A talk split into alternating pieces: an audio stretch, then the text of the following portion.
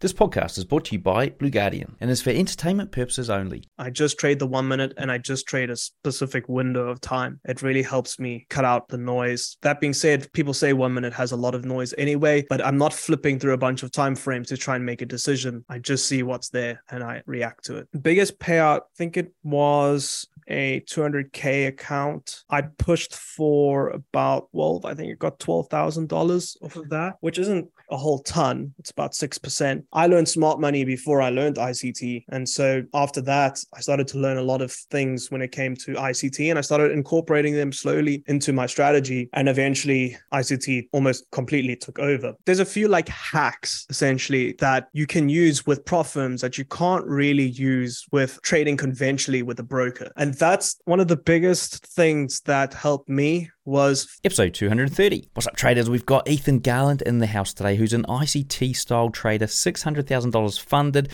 He also trades with a one minute, one time frame strategy that's got a high win rate. You're going to find out what that strategy is and exactly how it works in a future video that we shot with him. It's dropping on the channel soon, so make sure you hit subscribe on that YouTube channel to get access to it. Trust me, this is an absolute doozy of a strategy. Other things you might not know about Ethan is that he's actually funded by my new sponsor, Blue Guardian. So uh, these guys are sponsoring the show, and to kick things off, we've got an awesome p- competition for you guys to take part in. So listen up, there's one of three $50,000 evaluations to win. If you pass the evaluation, you get the fully funded 50k account, and trust me, these rules are so flexible compared to any other prop firm I've seen. You're going to find out more about them when the ad pops up in a second. Now, to enter, there's a couple of questions on a form. To find the form, go to the podcast or YouTube description. There'll be a link in there. Click on that. You've got until the end of this week to jump on board that competition and have a chance to win. If you're listening to this a bit too late, then don't worry. There's that 10% off coupon code Trading Nut, or one word. That's going to save you 10% at Blue Guardian anyway. Other things going on, we've got another trader up on the live streams this coming week or next week where he is trading a $100,000 Blue Guardian evaluation. So if you want to check that out, all you need to do is jump over to that YouTube channel, hit subscribe, and make sure you don't miss those live streams as they hit. There's other traders up there as well. Other things I'm thinking of doing is potentially taking Ethan's strategy and automating it as part of my Robot Lab Live. It may or may not happen, but if you do want to get involved, there's a $1 trial. Check it out. Link for that in the description as well. All right, folks, enough from me. Let's hear from my new sponsor, Blue Guardian, and get on with the show. Our prop firm sponsor, Blue Guardian, allows traders to trade any style that works for them. EAs and trade copiers are allowed trade through the weekends and trade news. The way you trade is fully up to you.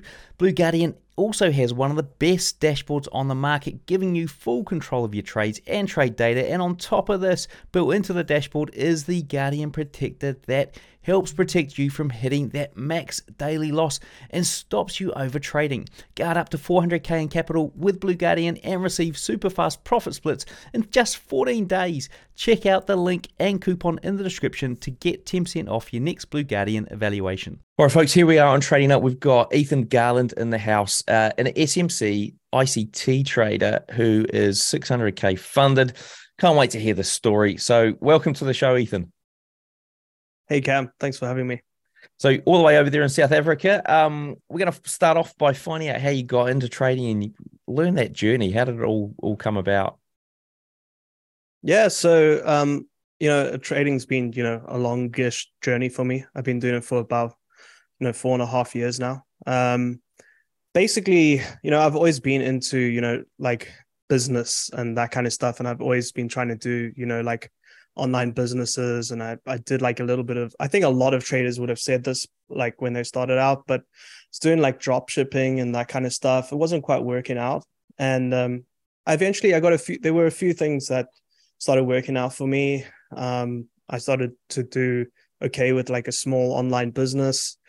Um, but mainly um yeah, I, I I came across trading and I was just like, why would I go into into business where um, you know I'm making a little bit every month where I could instantly scale with trading.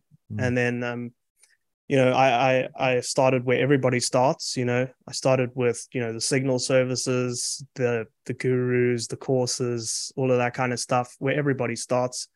Um, spend a whole bunch of money on courses, spend a whole bunch of money on accounts, blowing them.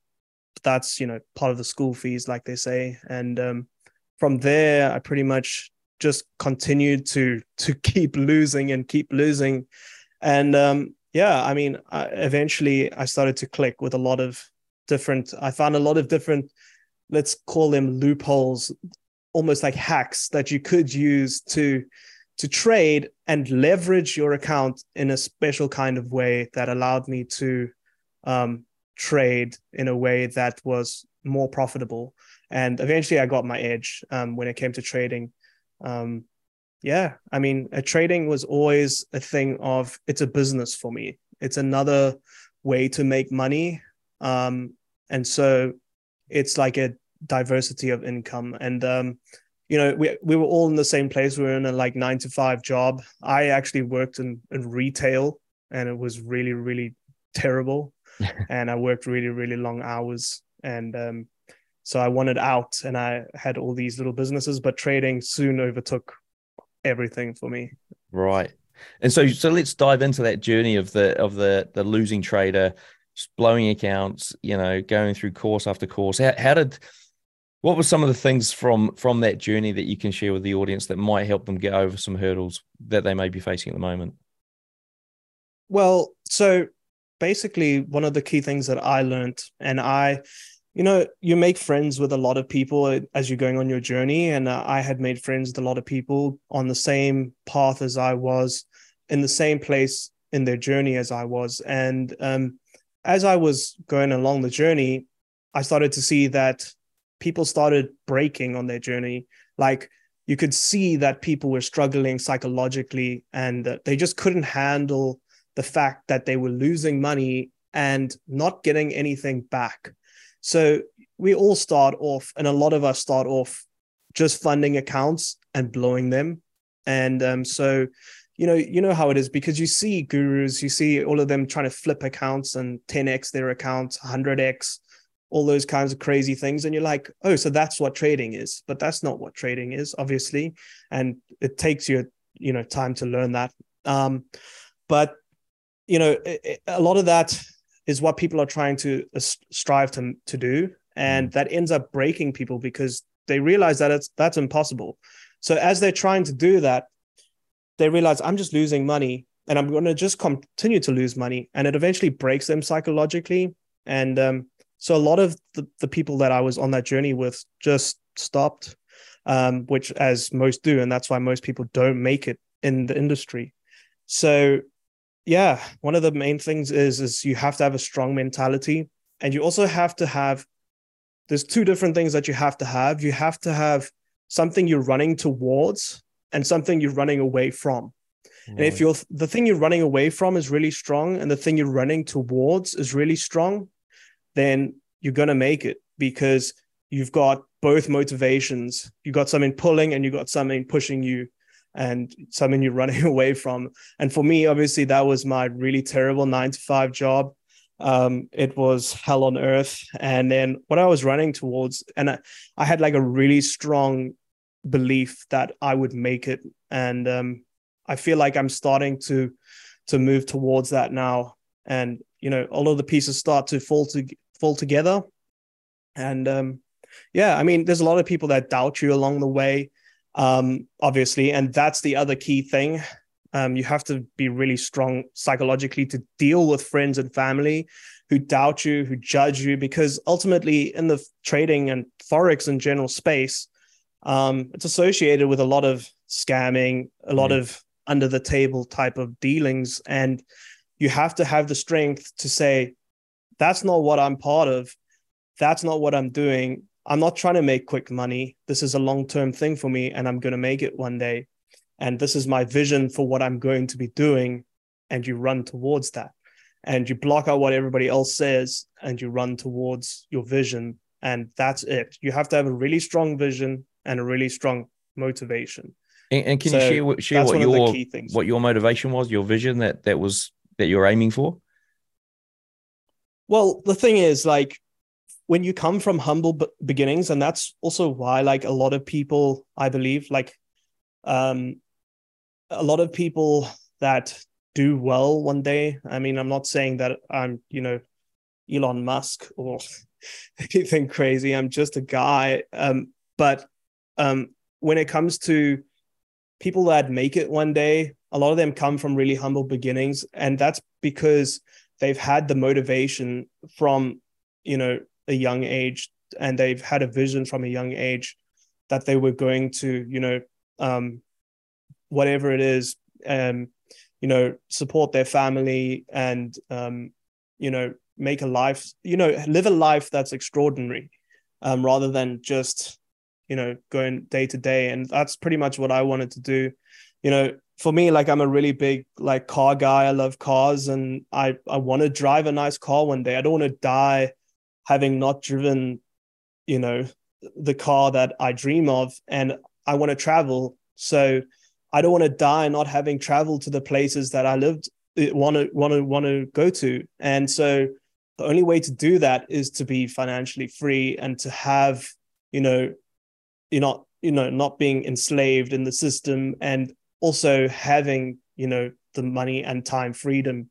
So obviously that's what a lot of people are chasing, but people get blinded by that as well. And that's when I think visions can turn to greed as well. And people get blinded by that. And that's how they get, you know, swept up in things and they end up losing themselves yeah. essentially. Eh, eh, and so, so back onto like that network that sort of dropped off along the way. I mean, did did you sort of replace them with other other people, or did you find that it was better to go in your on the road yourself?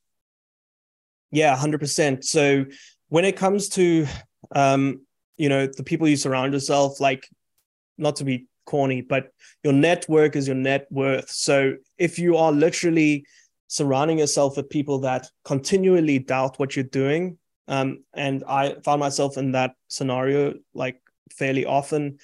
People would literally, you would propose an idea, or I've just discovered this amazing, you know, thing that continues to happen on the charts. Let's integrate it into our strategy. Let's work with it and they'll straight away start to doubt you. They won't look to to test things or take things further. Um, you need people that get excited for ideas and you need people that will support you and what you're doing. And so that's why it's important to have like a community of people or even just a couple of guys that you go on the journey with so that when you hit those bad days, you've got people that are there for you, but also um, people that you can bounce ideas off of. So, like, for instance, like the strategies that I trade now, a lot of it is workshopped between, you know, fellow traders and people that, you know, I trust to share these things with. And um, I bounce ideas off of them. And there was a point in time when the people I was bouncing ideas off of really took more from me than what they were giving me in terms of, um, you know, um, inspiration and, you know, overall, your psychology needs to be very, very positive when it comes to trading, and you need to have a good, you know, mental state. And if there's people that are doubting everything that you do or criticizing everything that you do constantly instead of being you know you, you can be you know you can criticize things but you need to give constructive criticism so um, if you can find people that give you constructive criticism people that you know build you up instead of break you down. And people that you know work with you as a team um, it's very very important in your journey as a trader. But that being said i mean a lot of people don't have that option and they are stuck with who they're stuck with. But if you do find people that you work well with, it's it's a lot better to to to go on that journey with other people if you can. Yeah, okay. and and so so like in terms of generating these ideas that you know you're sharing with this group of people, I mean, how would you go about the process of like here's an idea, folks, that I want to share with you, and should we integrate it? I mean, how do you how does that process work? Well, that's the thing. So you know, early on in in the journey, um, obviously when you start off the journey, you are, like I say, everyone starts off with signals. Everyone starts off maybe trading these like crazy robots or whatever. Um, for me, it was mainly signals. then you start moving on to you know strategies uh, that you are trading, and you're trying to find the one. Um, and so you start strategy hopping, and that obviously, as we know, is a very very toxic thing. And so you start to hop from one strategy to another strategy. Eventually, you you realize this is not helping me, and you pick one that works for you. And then you get to the point of like where you start to you you love the strategy that you trade and it works for you, it works for your lifestyle, it works for your psychology, it works for your um, day-to-day life. Um, and you start to refine it. And then you learn things from other traders, you know, things that you see on YouTube or even, you know, there's certain there's certain people as well that aren't public who you learn stuff from as well, who are just fellow traders and you you learn something that like blows your mind and you incorporate it into your strategy. So for me it was more a thing of like workshopping ideas and workshopping a strategy. So just say hey i learned this this new thing. So for instance like with me um uh, for majority of my trading i was you know a smart money trader and um, then obviously i learned smart money before i learned ict and so after that i started to learn a lot of you know things when it came to ICT, and I started incorporating them slowly into my strategy. And eventually, ICT almost completely took over. But my my um, foundation was always with you know smart money concepts, supply and demand trading, and so for me, it was a thing of I integrated the things that worked for me, and I got rid of the things that didn't work for me, and it helps to have people to workshop those ideas with. All right, folks, I'm here at BlackBull Markets headquarters in Auckland, New Zealand. You can see this amazing view behind me of Auckland Harbour. Now, talking about views, if you do want to get free TradingView Pro, then all you need to do is trade one lot a month at BlackBull Markets, and they're going to give you a free TradingView Pro. So, folks, to find out more, click the link in the description below or the card above. And when you say workshop, I mean, what are you talking about? Like, how, how do you how do you workshop an idea? Well, it's mainly just you know you bring you bring the new ideas. So we would collectively be trading in this way because our ideas work together. And I just simply say, hey, what if we add this in? And they'll say, hey, I'm to go test it out. And they go test it out and they they find that it works well on this time frame or it works better on that time frame or works better on a different pair or and so you're testing different things. There's so many different variables. So if you've got two or three you know friends that are on the same journey as you and they're all workshopping these different ideas um, you eventually come up with things that work. And, and what often happens and what happens now um, with the the people i associate with and i trade with is that they'll find things that work for them and a lot of the time they'll find things that work for me as well and we just trade the time frames the pairs but the same concepts but we trade the time frames and pairs that work best for us. And I mean, obviously, there's other variables as well. And and how how much? I'm assuming you you guys are back testing these to see if they work on which pairs and which time frames. I mean, what would be a typical yeah. like sort of duration of a back test or number of trades that you would have been, or you you and your group would have been uh, happy with before you added something to a strategy?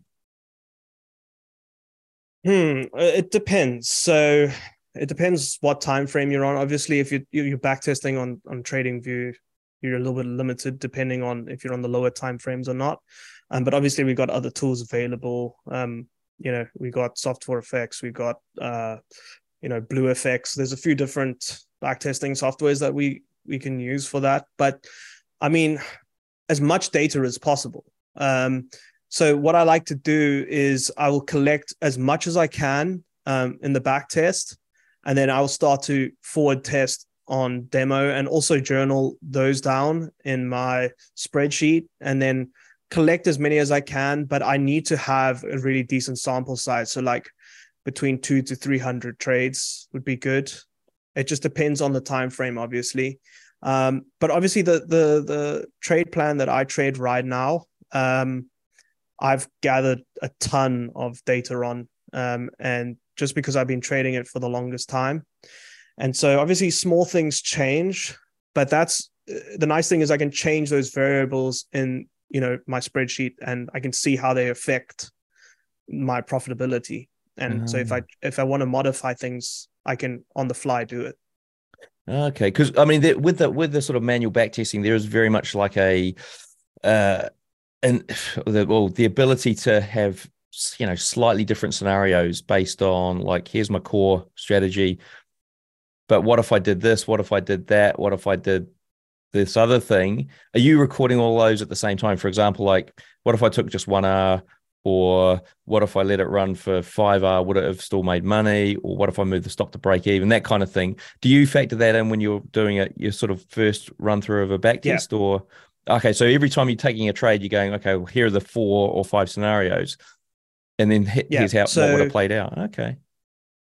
Yeah, exactly. I mean, there's there's there's the criteria that triggers the trade, and then there's obviously the management yeah. for the trade. I like to trade it as mechanically as possible. Obviously, the the other the other you know uh, benefits to backtesting is that you become familiar with you know obviously you can have a mechanical system but you also start to learn to add certain i don't want to say fully but you can add certain layers of discretion to your strategy that can improve your mm.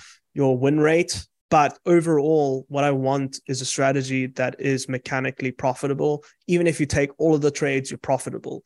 But with experience, you can fine tune it and learn from the losers and the winners that you've recorded over hundreds of trades and use that knowledge to add discretion in a way that makes you more profitable. And in terms of like, I suppose if you dive into the detail here and go, you know, the reality is, I'm guessing the guys that you partner with may not be in the same time zone as you, may not be even trading the same sessions as you. I mean, you might find that you know this trade was profitable, this next one wasn't. The one that was profitable was in a different time time zone that you weren't, weren't going to be awake for, and the one that wasn't profitable was in your time zone, and you took that one. I mean, how does how do you factor in like the times you're actually going to be at the market and at the charts, and and I suppose also factoring in back test and into real life and real trading. How does that sort of correlation work? Yeah, so obviously the first time that I go over a large, you know, uh, a large sample of data, I just pretty much record everything.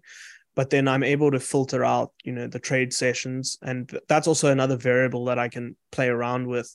You know, if I'm only trading New York session um, what is my win rate going to be like versus if I trade New York and London, and or what is London on its own, what is New York on its own. So yeah, I'm able to do that, um, you know, um, with the data, and it makes a lot of difference. But generally, you know, uh, there's a lot of things that are just tried and tested. Like the strategy that I've been using, um, it's just been working so amazingly so far. And like I say, at the moment, I I I pretty much only um, work with um, one friend of mine that I trade with, and we run our community together. And um, that's pretty much it. Uh, you know, they say keep your circle small. So, yeah, eventually you just find people that work on your same wavelength, and um, it helps a lot when it comes to a lot of people see things differently so like you say you know people in different time time zones and people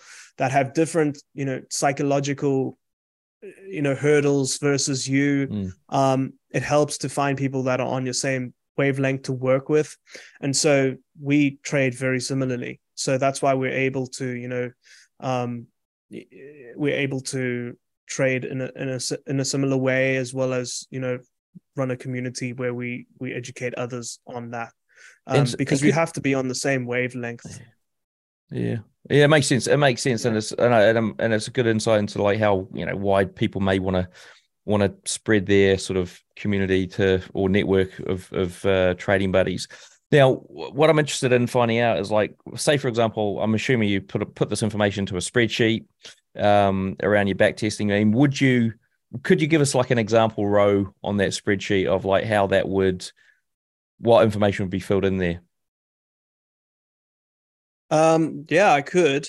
Um, i have to go and have a look for it though. I haven't gone through it in a really really long time uh, okay um, right so right uh, I mean, okay. Yeah. Uh, I mean, it doesn't need to be perfect. If you if you were gonna like sort of, if you were say, I mean, would you be put filling in like maybe ten columns of data per trade, or would it be less than that?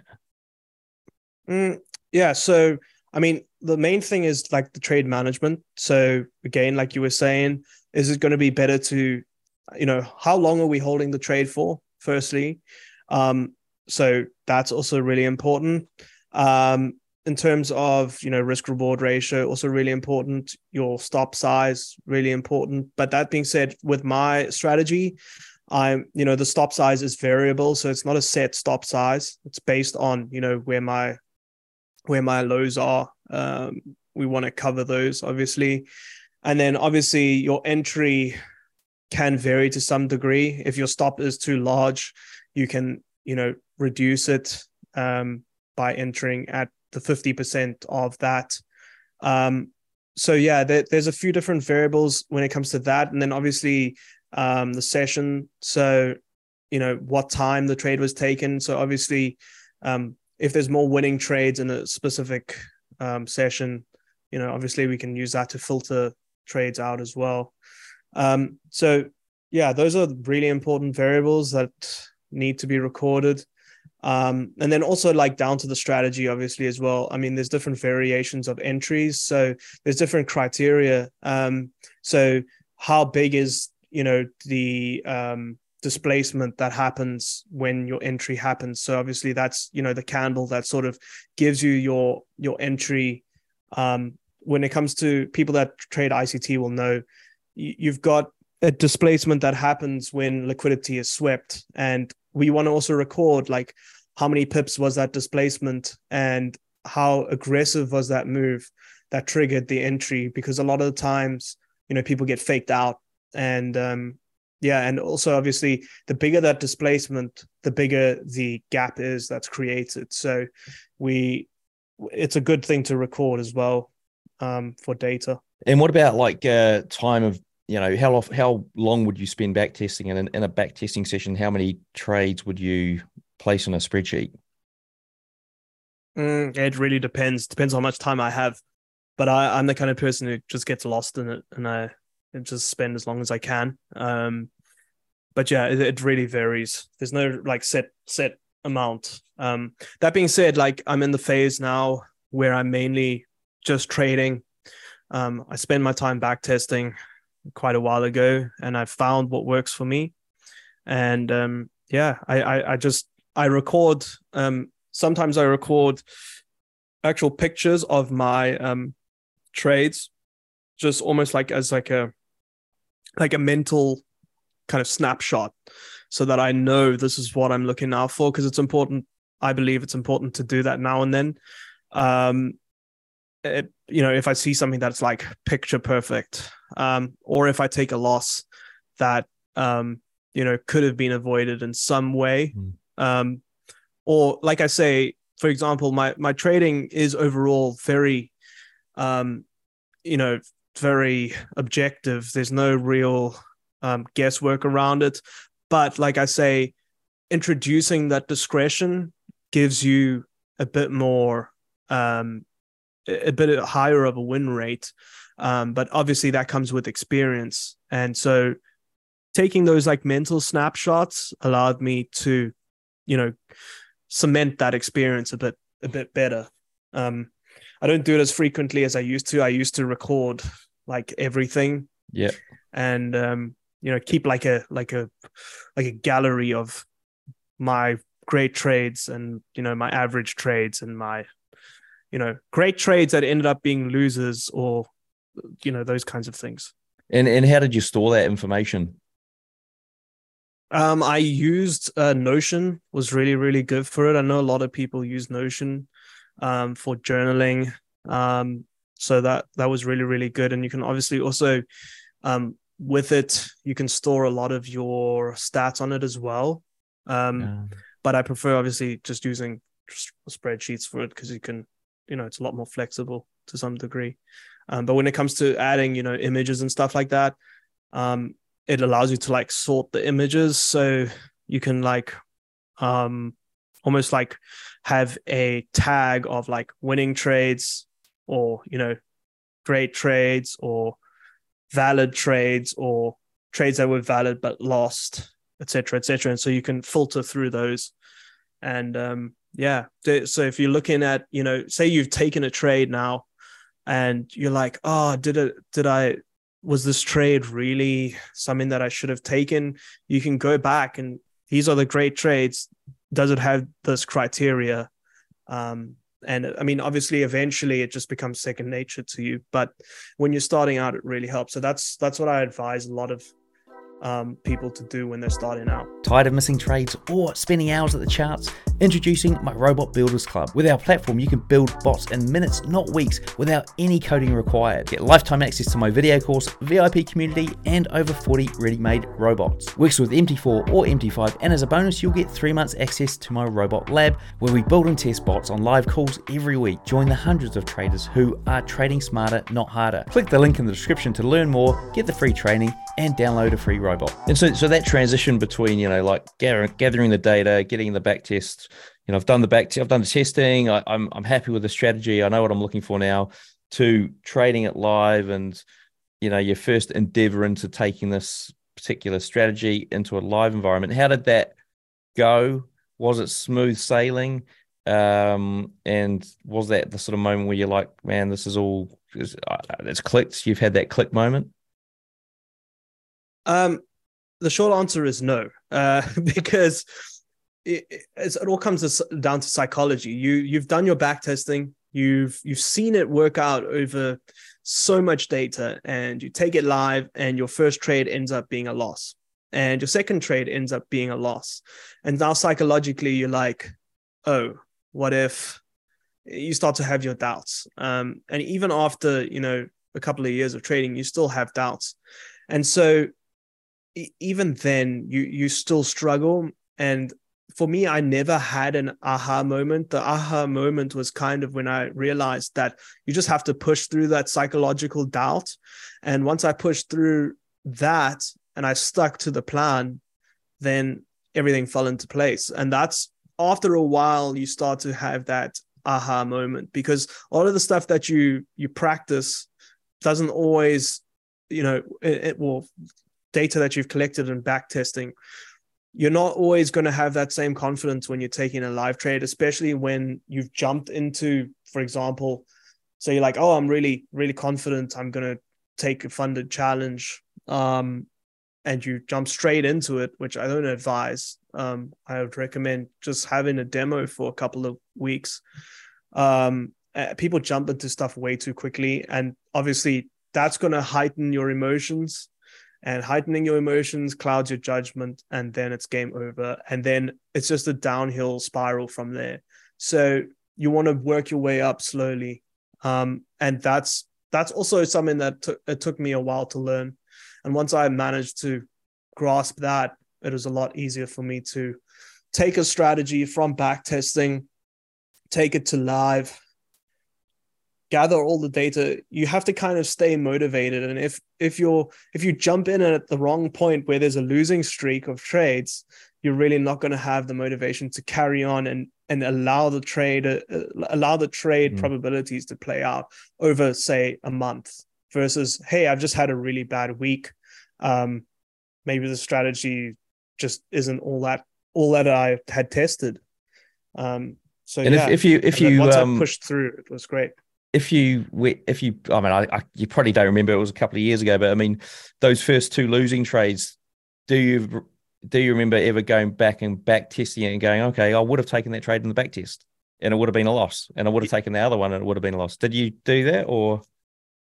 Yeah exactly. But the, the, you see the problem was is that i was impatient. So i had jumped straight onto funding challenges immediately mm. and i took those trades and i took them you know, I'm like, oh, my probabilities are high here. I can maybe get, you know, two, maybe three losses in a row. So, hey, let's just risk 1%, which sounds okay. But I mean, if you're taking a higher, you know, if you look at it, if you, if you look at it over the sample of data, um, you're risking 1% is a little bit too high because, you know, if you, if you've got a lower risk reward, which ICT often does, um, you can sometimes have a losing week, and that losing week is going to push you pretty close to that max loss. And psychologically, you're not going to be able to handle it. You're going to start to, you know, either leverage up. People either leverage up or they leverage down, and just end up fizzling out the account anyway, and not being able to recover. So, yeah, um, all all I ended up doing was just it's a stupid thing, but you literally just have to stick to your original plan and and not be greedy. That's that's all it boils down to. And and, and when you're backtesting and collecting data, it's almost a complete. Well, a lot of people say it's a completely different thing. Mm. Um, but once you you're able to control those emotions, um, which starts with controlling what you do, because if you if you hop into a strategy too quickly without you could even have tested it a lot but if you hop into it too quickly with too much risk on the table firstly and um you know if you've got too much on the line secondly for example like when i hopped into one of my biggest you know f- funded challenges you know i had just like literally you know got the most expensive account i could get and I literally spent all my money on it. and I was like, I need to make this work. And I did, thankfully, I did actually make it work uh, that particular time. But if I hadn't, uh, uh, yeah, I don't know how I did because really psychologically, that's the worst thing you could have ever have done. Yeah. Um, but yeah, that that was my my nice little break that I made, and um, yeah, from there it was it was still difficult because you know um, psychologically you still have to deal with with um, ups and downs but eventually you nail it down so and so so what was Yeah, that sort of journey into one.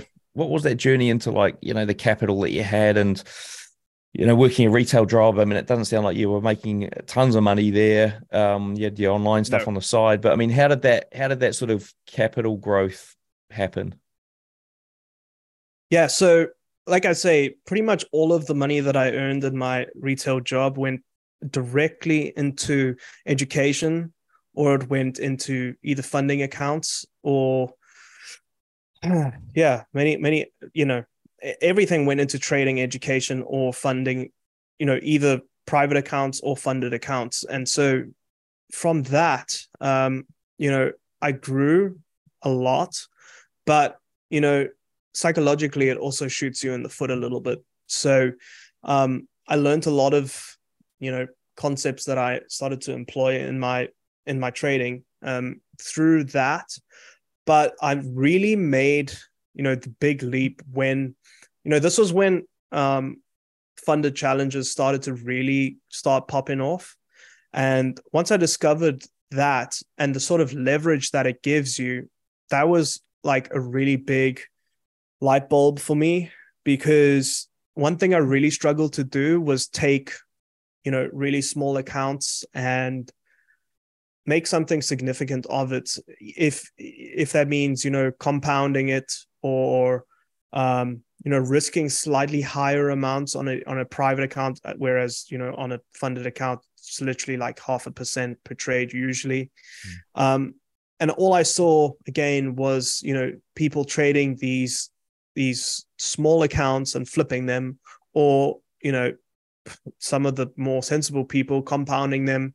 And I'm like, but I can't. What's the point of doing that? I'm not going to be able to make enough to you know flip my 500 or whatever 300 dollar account to enough to live on.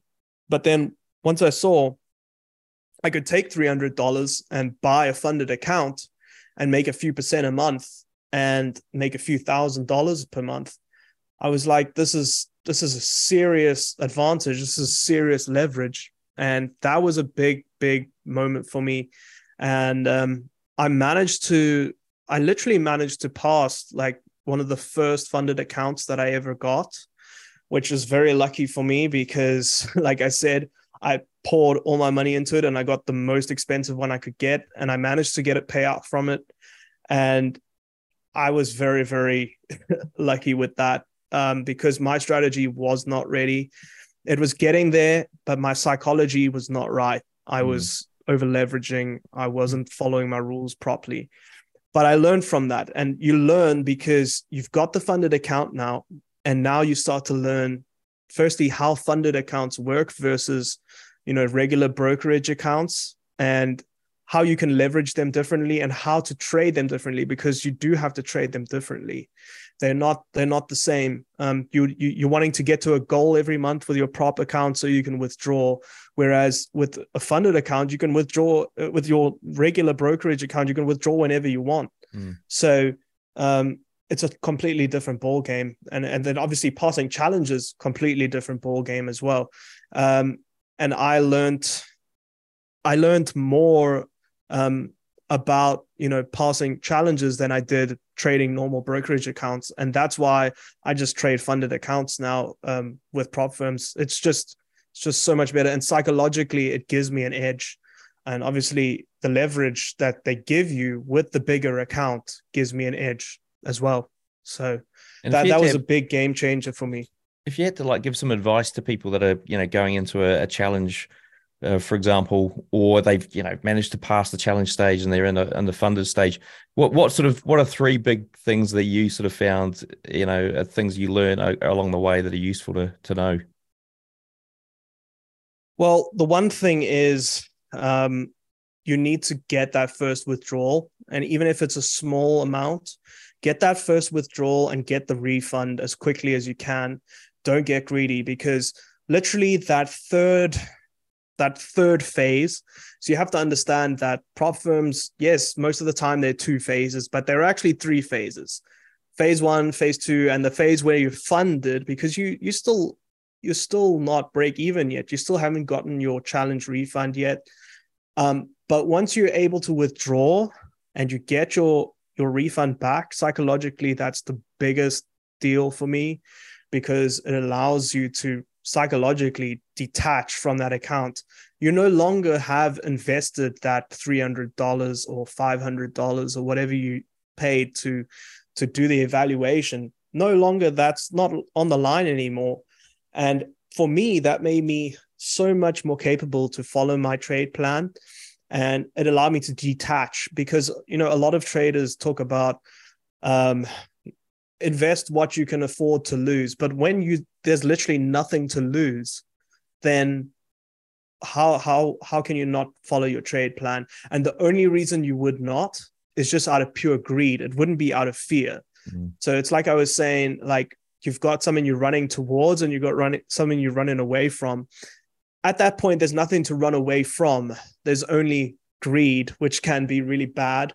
And that's why most people lose their accounts. It's because they get to the funded stage and they're a good trader. They were following their rules the whole way. They get to the funded stage and they see green and they make a couple thousand dollars on the account.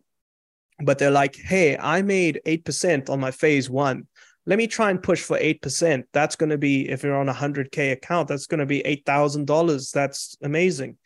And they try to push for it, but they have a bad month. And it's their month where they end up with a bit of drawdown. As you know, like with collecting data, you're going to have months where you end in the red. It's just how it is.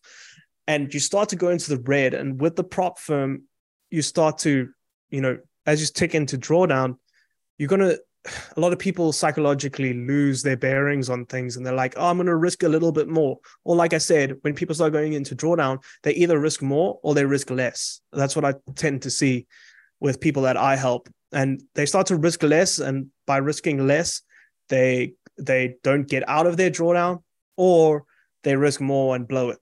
Um, so, or they overtrade in general and um, have too many trades open and that um, hits their you know the, the max daily drawdown. Um, so basically what i would say is have a plan and stick to it um, obviously which is the basics of trading. But um, once you get that refund it's a lot easier to stick to that plan. And that's Uh, in a nutshell um, it helps you remove your emotions from yeah. from things a lot it's good more. it's good good advice i think uh, like yeah it's getting that don't try and shoot for the moon once you've got the funded account just get the refund. It's good. Um, like a, great advice. Yeah, yeah, it's great, great advice. Yeah, and just wait, just wait, because people are like, "Oh, I got one percent, and it's been week one." That same person with one or two percent in week one, and they're like, "Oh, but I can just push it for the next f- three weeks, and then I'm going to make six percent." So they end up going either into the red or they just end up blowing their account because they those are the greedy people. so yeah, I've been there. I've been there. I've been in that exact same scenario, and that's why I give that advice. Yeah, uh, I've been in the green on the account, and I'm like, hey, three more weeks. Imagine what could happen. But you don't take into account that um, emotionally, you've just gotten this account, and you you you're not thinking straight. So Yeah. once you get that refund, your brain is so much clearer to make better decisions on that So, account. so it's almost like even if you've got a month to wait for the payout and you make 1% on the funded account, wait for the rest of the month or like really reduce your risks down to like, you know, point Yeah. zero one or something like that. Um, so 0.1 of a percent until the end of the month. And then to get the damn refunds, payout and, and whatever other profit you make, uh, and then start doing it again. But now at that point, you psychologically you're probably at a different hurdle. Yeah, you're you're just at a different level. yeah. Okay. So Yeah, there's a good. few like there's a few like hacks essentially that you can use with prop firms that you can't really use with you know trading conventionally with a broker. And that's the kind of things that I was talking about, you know, leveraging prop firms.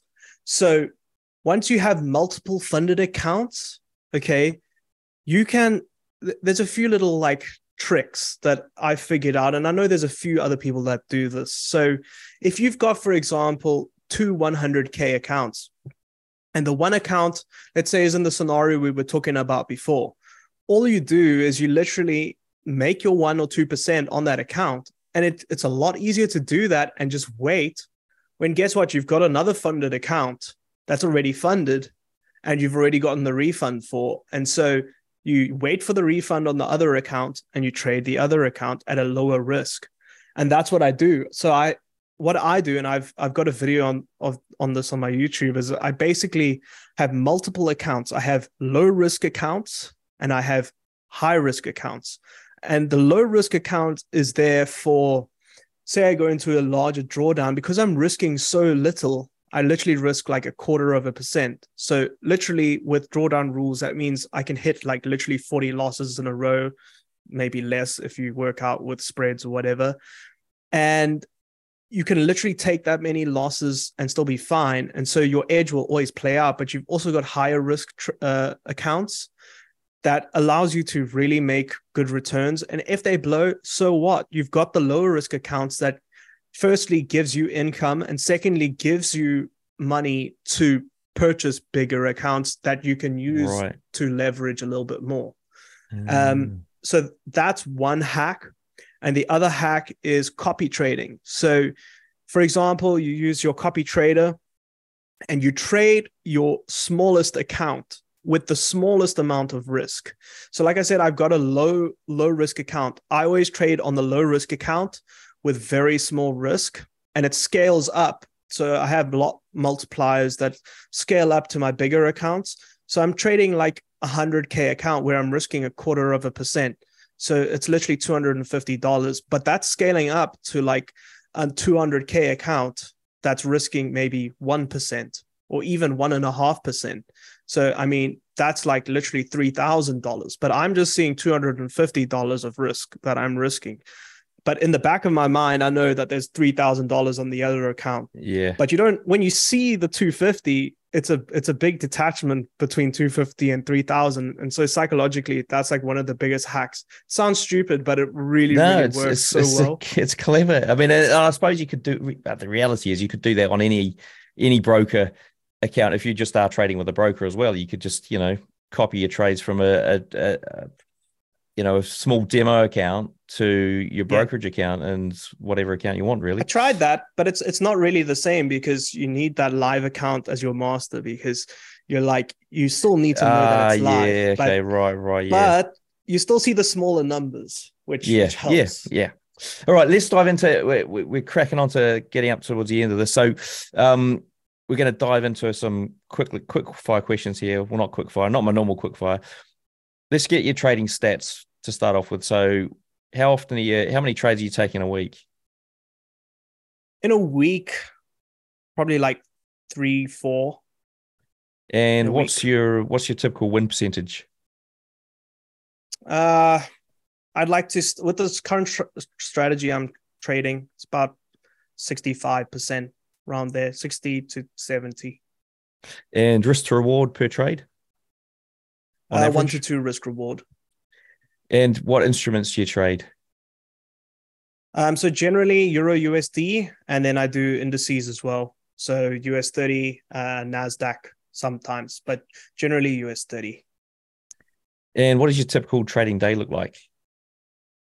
Um, so I only trade New York session at the moment. So I literally am on the charts um, for about three hours, uh, if that. Um, usually I'm done in about an hour, hour and a half. And thinking about like traders' mindset, do you have any special sort of tricks or hacks or something you could share with the listeners today? Essentially, the biggest thing I could recommend is it's like I say this like a lot, but getting, for example, becoming a profitable trader is super easy, but it's not simple. Okay. Um, so how I how I like to say that is, well, sorry, it's the other way around. It's super simple, but it's not easy. So basically, as long as you've got a plan and you follow the plan, okay, you will be profitable. If it's something that's been proven to work over data, you will be profitable based on those past trades. And it's almost like if you go to the gym and you want to get in shape, you get a plan that somebody else has used in the gym to get in shape. If you follow the diet, you follow the exercise plan, you will get in shape. But the problem comes in with discipline and following the plan. So as long as you have the plan that's proven to work and you follow it, you'll be profitable. So get the plan and get the discipline, and you will be profitable. It's as simple as that. Right. Nice. Um, well, do, I mean, I suppose asking a different question. I mean, do you do any sort of like mindset kind of things personally before you start a trading session? Mm, personally, obviously, before I start a session, I don't want to go into it being in any kind of like heightened state of emotions. That being said, like emotionally, I'm not somebody that should have ever gone into trading because emotionally, I I am a too much of an emotional person. But what I've done is I've put things into place that make my trading as emotionless as possible so that I can avoid emotions at all costs. So for me, my trade plan in and of itself is so simple that it it allows me to psychologically detach from any emotions that I that I might have. So I literally had to pull out all the stops when it came to removing emotion because I couldn't do it just in and of myself. I had to have things in place that would stop me from trading emotionally. Um okay, and what about what timeframes do you trade? So time frames I trade at the moment on the one minute, and that's the other thing as well that helped me, you know, limit my emotions or discretion to some degree. I just trade the one minute, and I just trade a specific window of time. So it really helps me cut out the noise. That being said, people say one minute has a lot of noise anyway, but I'm not flipping through a bunch of time time frames to try and make a decision. I just see what's there and I I react to it. Right. So just yeah. So I was going to say multi time frame analysis is not something you do. You literally just one minute time frame, bang, the setup's there or not. Yeah, yeah. Wow. It's it's all just as little discretion as possible. And when you've got multiple time frames, it can complicate things a lot. That being said, I mean, a lot of people use it to their advantage. But for me, um, this is just the way that I ended up trading. That being said, the reason I'm able to do this because I trade such a small window of time. Um, so I, I'm not looking at stuff that happened, you know, a month ago. Mm. I'm just trading that small window in New York. And, and, you, and, just on the one minute, I mean, do you have any issues with like slippage and uh, you know spreads and stuff? Uh, getting um, into a trade, like do you, do you, do you? Sorry, uh, the other question I was going to ask was, do you use like market orders or stop orders? Because I know stop or limit orders can, well, limit will slip in your favor, but stop orders will slip against you typically. Yeah, so I like to try and um, market order when I can, um, just because of that reason. That being said, um, like I'm not trying to trade with a tiny stop loss. So, I mean, generally my stops are fairly wide, and that's again why I like ICT over you know trading supply and demand type of trading. Um, uh, especially people that you know enter on the one minute or even sometimes lower mm. they've got like one pip stops or two pip stops or something ridiculous and yeah that that psychologically it just didn't work with me so i i like to have a wider stop so that i could have a higher um win rate and maybe it's a lower risk reward but the higher win rate just worked psychologically better for me mm. Um, so yeah, I, I I don't really stress too much about slippage because my stops are Yeah. fairly large and I'm market ex- executing as well. Um, and what's your favorite entry setup? So my favorite entry setup, it's always pretty much the same thing. So I'm literally just looking for um, the market to take the lows or the highs of the day, um, which I mark out, not the lows or highs of the day, but basically lows and highs of Asia range, which I have like clearly marked out. As soon as it does that, I look for the displacement that happens. So it reacts. Um, sometimes it can continue to go lower because it's hunting people stops a bit lower. I look for the reaction. It must be like a decent displacement where there is a gap, so an imbalance or a fair value gap, and then I enter on that gap and I put my stops below. Um, and that's pretty much it. That's Mm. that's my entire trade plan, and that's the same setup that I take most times. And uh, what about like managing trades? How do you manage them? So I manage trades one to two risk reward. Um, so um, one interesting thing is that obviously if my stops are a little bit too large and the you know risk rewards a little bit off, I will sometimes like use a Fibonacci and I'll go at like the 50% of that zone. Um, but basically I like to have, you know, one to two, and then I will most of the time go break even at um, one to one. Um, that being said, I mean, I brought in some discretion with that. So I like to look at, you know, how how the market's pushed, et cetera, et cetera. And I like to base my decision off of that. But if I'm teaching the strategy to newer people, I say literally just follow those rules Mm. because they don't have the experience to know. And if if you do that, I mean, how often do you get stopped out at break even? If you're just going to literally do one one one to one break even. Um, yeah, a little bit higher than if I use my discretion. And obviously using the discretion, you know, brings emotions into to some degree, which is why I don't suggest it to newer traders. But um, yeah, when you when you when you're trading a one to one um and going break even, um, yeah, you've got a little bit of a higher uh, percentage chance of um, getting stopped out. But that being said, the strategy works whether you go break even at one to one or whether you don't. So Mm.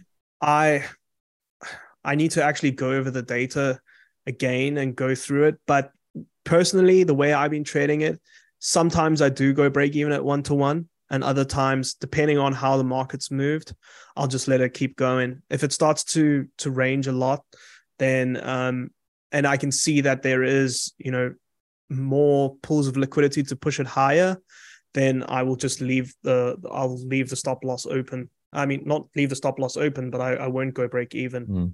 Um, I'll just let it go. Awesome. Right now, um, what about a, tr- a trading book or resource you could recommend? Um, I didn't read a ton of trading books. I mean, I read like quite a lot of you know like psychology books. Um, but probably the best one I read, and probably one that most people will say is just Trading in the Zone. Really good book. Um, can't really fault it. Um, but yeah, I mean, I, I I don't read a ton of trading books, but that was a really good book. Yeah. What, what- what's your preferred broker and trading platform? Um, so I trade mainly uh, with prop firms. Um, I traded a little bit on, you know, when I was trading um, private accounts, I traded with Exness. They're pretty good brokerage. Um, and then prop firms, at the moment, my favorite is Blue Guardian for prop firms. Um, they've just got really nice rules and um, their platform's really nice. Yeah, do you want to walk us through your worst ever trade? I don't even know if I have a worst ever trade. Um, I, I've tried to think of it, but honestly, there's been so many bad trades that I can't even think of the worst one. Right. Um, to be honest, they probably all look the same. Uh, They probably all end with me either blowing a funded account or not getting a withdrawal. Um, and I think it's a lot easier for people that trade like private accounts or you know brokerage accounts uh, because maybe they had a ton of money in their brokerage account but when it comes to funded accounts it's pretty much always ends up bad trades always end up with you losing the funded Yeah. account What, So what there's about nothing that really sticks out to me What about the? I mean, just to put it in perspective, so people can sort of relate to it.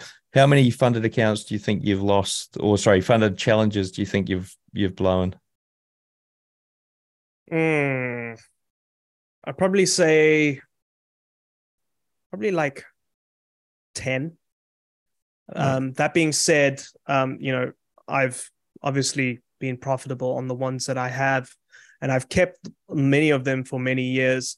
But um, if you look at my YouTube, I I do recommend having certain accounts that you go like balls to the wall with and you really really leverage and you have ones that you just go really really low um, risk. And those ones have stuck with me for literally i've had accounts for over a year and a half to two years um, and then I've had accounts that you know I made profit with for a couple of months, and then I have a bad month. But because I'm risking one and a half to two percent on them, and I'm really pushing them, if you have a bad month, you have a bad month, and they go. But that's part of the overall risk management plan. So yeah, I've had a quite a couple go. As and and what's that, what's the uh, what's like the, the biggest payout you've had from a funded account? If you're going balls to the wall biggest with with some of these ones? Payout, biggest payout. So, mm, I think it was a 200k account. Um, I pushed for about 12. I think it got twelve thousand dollars off of that, which isn't a whole ton. It's about six percent. Um, but that's the, the reason I like trading those as well. Like I say, I'll have a couple of those accounts and once I get to a nice number, like 6% or so, I think it was more about seven, seven and a half. But because of obviously um, your profit split, I got a bit less. Um, so I just banked it at that level. And then I went on to the other higher risk account as well. And so I just switched that account off once I once I was happy. right. Um, I like to shoot for like that five, six percent kind of mark. And then I'm I'm pretty happy. I don't try to push it for like crazy amounts on yeah. those, especially on bigger accounts. Cool, awesome. Well, look, um, last question: If we, uh, if you got one bit of advice you could leave our listener, listeners with. Oh, um, sorry, I thought you were going to carry on. No, that was sorry. I really screwed that, that, question up, but anyway, yes. no, if you could leave our listeners with one piece of, piece of advice, what would it be? Um, like I said earlier, okay, firstly have a trading plan and stick to it um, which the hard part is sticking to it. Finding one is easy. But the biggest one of the biggest things that helped me was finding people that are doing exactly what you want to be doing and make friends with them. So for me one of my biggest like breakthroughs was when i started meeting traders. So i i would go to like these brokerage events and, and those kinds of things. And I started meeting traders that weren't on social media, weren't like pushing courses, they weren't selling anything. So I knew, hey, this guy has to be making it as a trader. And that you start talking to them and you become friends with them and you learn the way that they're trading. Firstly, you know that they've done it through trading and not through any other kind of, you know, social media, you know, uh, opportunities but you you can you can psychologically show your brain that this is real and you can do it. Somebody else is doing it. So why aren't i able to do it? And that's basically what happened with me. I saw them. You, you can see people from a distance on social media and your brain kind of clicks off from it. You kind of detach yourself from it and say hey that's just a dream. But then when you meet somebody and you become friends with them and they're doing it you you can literally be like, I know this person. I, I had coffee with them yesterday. They're doing it. I can definitely do it because they've done it and they've shown me that they're doing it. And a lot of the time, traders start to think, hey, this whole thing is just one big scam and it's nothing is real because there's so much fake stuff out there. But when you see somebody and you meet somebody that's real, if you find them, hold on to that person and try and learn as much from them as possible and try to become as familiar with them as possible because it teaches your brain that it is possible and it shows you that it's real and you can do it. Yeah. Oh, yeah. It's funny. Like when I first started out, I, I also was in that same bucket of I don't think anyone's actually making money in this industry. Yeah. Until I met somebody that was, and it's it's all of a sudden it changes. Now, um, before we wrap up, what's the best way for traders to get hold of you? Uh, Instagram, it's a garland.trader. Um, yeah, that's probably the best way to get a hold of me. Brilliant. Well, look, folks, um, a big thank you to Ethan for sharing with us today. Everything we've discussed here, along with all those links, are in the show notes. To find them, simply search for Ethan in the search box on tradingnut.com. Until next time, wish all my listeners trading happiness and success. All right, folks, there you have an interview done and dusted. Now, do remember if you do want to watch that video and find out that one minute trading strategy that is based on ICT concepts, then that's dropping on the YouTube channel very soon. Go and check it out. Other things to remember we've got the one of three $50,000 evaluations from Blue Guardian being being given away. If you want to enter that, there's a link underneath this podcast uh, description or YouTube video, and it's only running this week. So if you missed out, then you've got that 10% off coupon code you can use at Blue Guardian. Uh, it's all one word, Trading Nut, and that's going to get you some savings.